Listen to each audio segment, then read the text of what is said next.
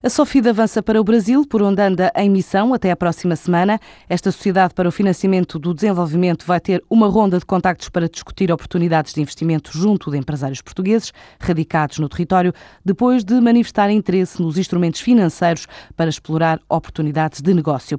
A SOFID vai ainda participar em conferências inseridas na Cimeira do Rio e já aprovou a primeira operação de investimento no mercado brasileiro. Trata-se de um projeto de 1,5 milhões de euros no setor das novas tecnologias. A Soporcel também está por estes dias a participar na Cimeira do Rio, onde vai fazer uma apresentação pública sobre o tema Gestão e Certificação Florestal na Indústria Portuguesa do Papel. A empresa tem planos de longo prazo para investir em mercados como o Brasil, com a instalação de unidades fabris, e pretende continuar a crescer, tal como logo no início de janeiro disse o diretor de marketing do grupo, Hermano Mendonça, à TSF. As apostas fortes que temos para 2012 passam seguramente pelo reforço do nosso modelo de negócio, focalizado nos produtos premium e nas marcas de fábrica. Portanto, as marcas de fábrica que durante o ano apresentaram um forte crescimento, um crescimento de 2 dígitos em todas as regiões do mundo, portanto, representando neste momento cerca de 2/3 das vendas de produtos transformados. E devemos em 2012 ter como objetivo continuar a defender o nosso lugar de líder europeu na produção de papéis finos de impressão escrita não revestidos, o que confere a Portugal a posição cimeira dos países produtores destes tipos de papéis. É na floresta que se inicia toda a atividade do grupo, traduzida num volume de negócios anual que ronda os 1.400 milhões de euros, mais de 94% dos quais em vendas nos mercados externos da Europa à Ásia.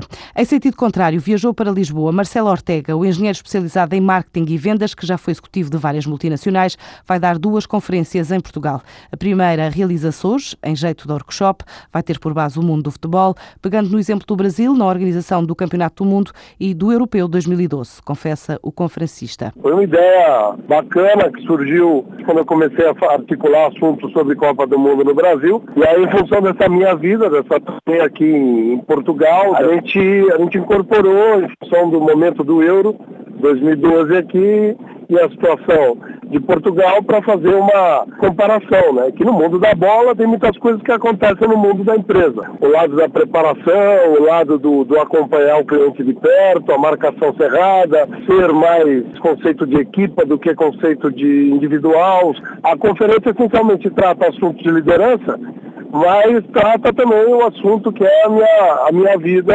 profissional, que são as vendas. Marcelo Ortega tem 2 palestras marcadas para Lisboa e Porto, onde vai estabelecer o paralelismo entre o mundo do futebol e o empreendedorismo.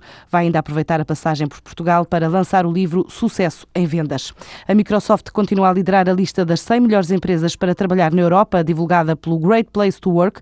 Já a empresa portuguesa melhor posicionada no ranking aparece no 28º lugar das PMEs, e trata-se da Everis Portugal, do universo de 11 empresas portuguesas reconhecidas nesta listagem com divulgação anual. A GateWit, escolhida pela Agência Nacional de Compras Públicas como a nova plataforma de contratação pública eletrónica, recebeu a visita de representantes do governo da Polónia para conhecer práticas de modernização da administração, numa altura em que Bruxelas pretende poupar 20% dos custos aos contribuintes dos Estados-membros da União Europeia com recurso a ferramentas de plataformas eletrónicas para compras no setor público. A empresa conta com mais de 25 mil clientes em todo o mundo e pretende continuar a apostar no exterior depois de inaugurar o novo centro de competências, avaliado em 3 milhões de euros, que criou 40 postos de trabalho para técnicos portugueses qualificados.